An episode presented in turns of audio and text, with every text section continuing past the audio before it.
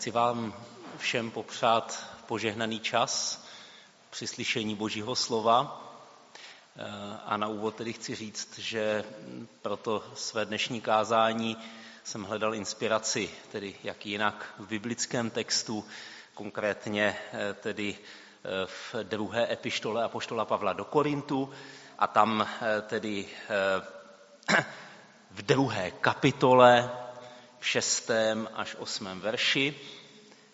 Ten text bych rád na začátek přečetl a pak tedy se budeme společně nad ním zamýšlet a hledat eh, oslovení pro nás, protože vždycky si uvědomujeme, že mm, eh, ty texty nebyly psány primárně pro nás, byly psány pro někoho jiného, ale to neznamená, že my v nich dnes nemůžeme nacházet inspiraci. Ostatně to, že je máme v Biblii, znamená, že jsou v nich možná určité principy, věci, které můžeme vztáhnout i do svého života. E, tak je to, předpokládám, i u toho dnešního čtení, u toho dnešního textu. Tak doufám, že když ta slova budeme číst a pak následně nad nimi přemýšlet, že v nich budeme moci nalézt z boží pomocí, z boží milosti něco, co může oslovit nás dnes i u té příležitosti, kterou se tady společně chystáme prožít, u příležitosti Večeře Páně. A tak tedy čtu v druhé Korinským, v druhé kapitole, šestý až osmý verš. A tam slyšíme. Stačí už to pokárání, kterého se mu dostalo od většiny z vás.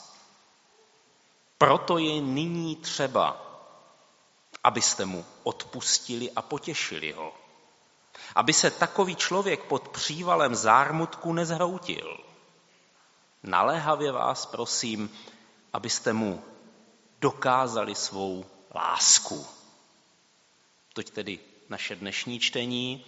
A my už při tom prvním poslechu si uvědomíme, že zde máme co dočinění s textem eh, epistolární povahy, tedy s dopisem. Eh, a jak už to bývá, když bychom si dnes otevřeli nějaký dopis bez znalosti toho, co se děje na té druhé straně, na straně toho příjemce, jenom četli slova toho autora, tak bychom se asi dostali možná do situace, kdybychom někdy úplně nerozuměli tomu, co ten člověk říká, nebo proč to vlastně říká, protože prostě neznáme kontext.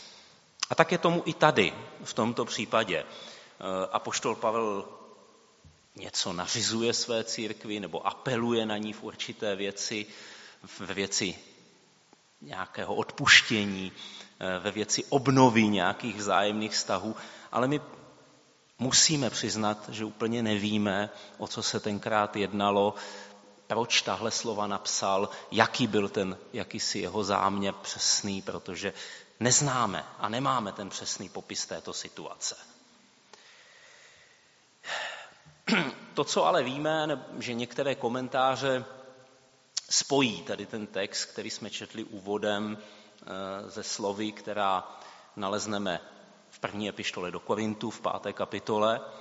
A tam víme, že tam Pavel musí řešit určitý vážný případ v církvi, že musí řešit případ člověka, který mm, žije v jakési formě, možná bychom mohli říci incestního vztahu, žije s manželkou nebo možná matkou, nevíme, s manželkou svého otce a Pavel tam řekne hned na rovinu a hned v úvodu říká, no podívejte se, tohle je hřích, který se nedělá ani mezi pohany.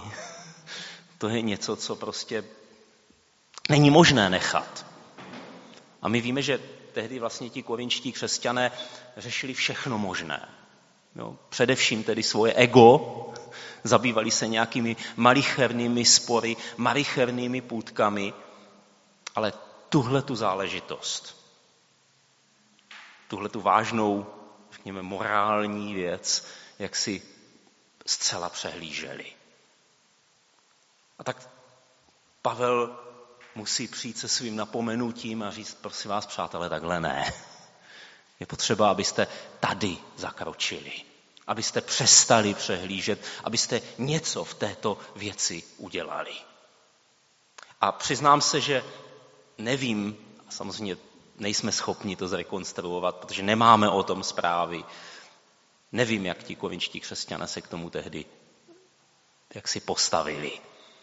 Ale možná si dokážu dost dobře představit, že opravdu ten Pavlův apel tenkrát jimi otřásl. A otřásl jimi tak, že opravdu se rozhodli s tím něco udělat. A vůči tomu člověku uplatnili kázeň. A my víme, že tak, jak Pavel navrhoval, tak ta kázeň měla tehde, tenkrát zřejmě podobu vyloučení od toho společného stolu, eh, od společného stolování. Tedy možná ten člověk neměl přístup ani na večeři páně, kdybychom to takto řekli. Bylo to tvrdé opatření.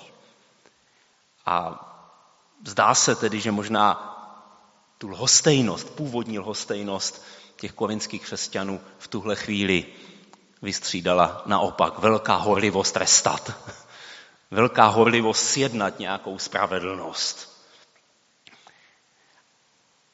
A byli tak horliví, tak spravedliví, že teď, tady, ve svém druhém listu, apoštol Pavel musí položit přesně opačný důraz a zastavit to a říct, prosím vás, už dost, to stačí.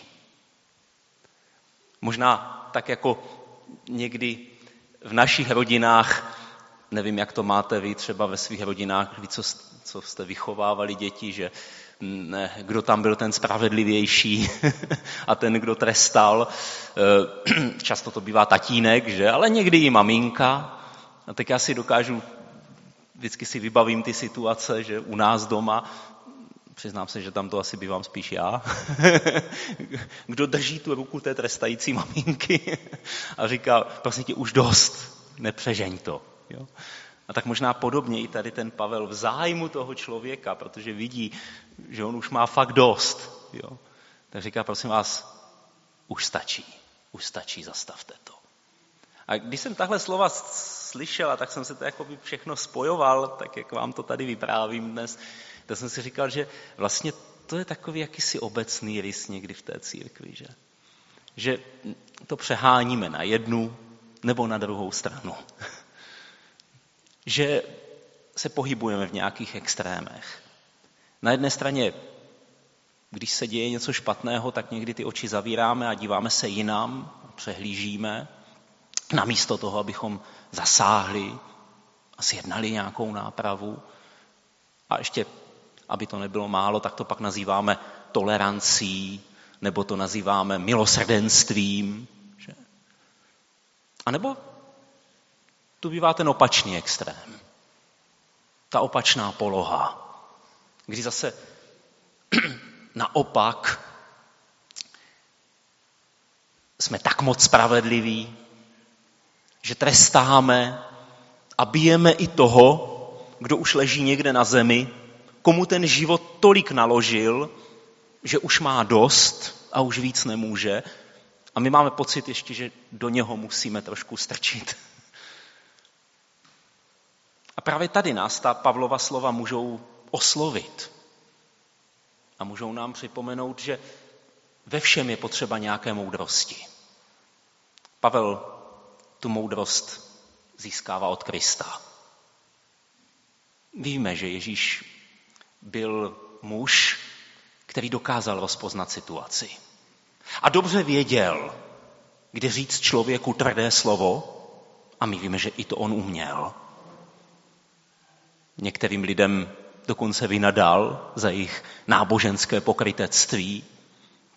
Někdy dokonce slyšíme i to, že si spletl nějaké ty důdky a, a vypráskal ty kupce z chrámu. Ale jindy, když viděl před sebou člověka zlomeného, tak si nepřisadil. Ale naopak přispěchal k němu, s pomocnou rukou nebo s dobrým slovem. Vždycky si vzpomenu na tu ženu, kterou mu přivedli do chrámu. Chtěli jí kamenovat, nebo tedy ptali se ho na jeho názor. On si nepřisadil. A naopak říká té ženě, já tě neodsuzuji. Jdi a už nehřeš. Tak si říkám vždycky nad tím textem mít tuhle moudrost. Vnímat, kudy ty boží cesty vedou, jak jeden k druhému přistupovat. To je veliké umění. A je třeba obrátit se ke Kristu a učit se od něj, tak jako se učí i apoštol. On vnímá ty příležitosti. A tak říká, to už stačí. Tam, kde ti, naopak ti korinčtí by to rádi přehnali, on říká, už to stačí. Už je toho dost. A velí k, nové, k novému postoji. Vzpomeňme, jak jsme to tam četli. On říká, e, proto je nyní třeba, abyste mu odpustili, potěšili ho, aby se takový člověk pod přívalem zármutku nezhroutil. A pak tomu ještě dodává to, naléhavě vás prosím, abyste mu dokázali svou lásku. Když jsem se díval do toho původního textu, tak mě tam zaujalo, že vlastně Pavel to odpuštění použije takový netypický řecký výraz. Za normálních okolností Bible a Nový zákon, když mluví o odpuštění, tak používají velmi často výraz afein. Je to taková trošku metafora, protože to afein znamená doslova odpustit dluh. A tak tady by se mohlo zdát, že vlastně to odpuštění je o tom, že se člověk vzdá vůči tomu druhému nějaké satisfakce, nároku na satisfakci. Jo? To by mohlo být odpuštění, že? Že přestaneme ty dluhy počítat jo, a že nějakým způsobem e, možná je právo na naší straně, ale my se vzdáme toho že to právo nějak uplatníme. Ale Pavel tohle slovo nepoužije. On tam použije takový v novém zákoně nezvyklý termín, e, říká se tomu hapax, hapax legomenon, slovo, které se objevuje, třeba má jen jeden výskyt, jo, čili neobvyklé slovo. A to slovo je charizestai. A to slůvko vlastně znamená slitovat se, je to od toho slova cháris, ta slitovná láska, a znamená to slitovat se, projevit milosrdenství, jo. soucit je v tom slovu obsažen. Tady najednou vidíme, že pro toho Pavla to odpuštění je víc, než jenom takové to chladné, no tak já už ti to nepočítám, nebo něco v tomhle smyslu, jako Dobrý, no, tak ten dluh je odpuštěný, ale nechávám si ten odstup od tebe, ten chladný odstup. Pro toho Pavla je to odpuštění také o tom, že tomu člověku nabízím nějakou možnost obnovy toho vztahu. Myslím si, že tady to velmi krásně zrcadlí to, co zde Pavel říká, to boží odpuštění. Vzpomíme na to podobenství o marnotratném synu. Ten syn přichází domů s tím, co čeká od toho otce.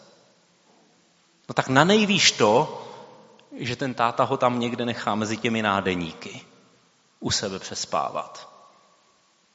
A že tedy možná, když bude dobře pracovat, tak mu i něco dá. A to veliké překvapení s kterým on se tam setká, nebo co, co, co ho tam velmi překvapí, tak je to, že ten otec k němu přistupuje velmi vstřícně. Otvírá mu svou náruč, vrací mu vlastně to původní postavení, které u něho měl. Objímá svého syna. A tohle je boží odpuštění. Nejenom, no tak dobrý, já to teda nebudu počítat, ale už si na tebe dám pozor na příště. Ale chci znovu prohloubit ten vztah, který byl tímhle narušen. A myslím si, že právě k tomuhle odpuštění zve i apoštol Pavel korinské křesťany. Nevím, jak to vnímáte vy, ale já se přiznám, že při jedné právě nedávné takové příležitosti v mém životě jsem si uvědomil, že blíže mi je to afejn. že ve chvíli, kdy opravdu se cítím zraněný, tak mi je blíže to afejn. Možná nebudu ti o to odplácet, ale mezi námi už zůstává nějaká zeď. Jo? A já nepopírám, někdy to může být na místě. Někdy opravdu je potřeba se od toho druhého odstřihnout nějakým způsobem. V zájmu nějaké bezpečnosti. Ale je potřeba vnímat, že mnohde nás právě Pán Bůh zve k něčemu hlubšímu. K tomu, abychom tuhle propast překonali. Abychom s tím druhým začali znovu. A možná hlouběji. Pavel říká, a potvrzují to ty další výrazy, je třeba, abyste ho potěšili. Je třeba, abyste mu dokázali svou lásku. Jo? Důkaz lásky se chce. O tomhle je odpuštění.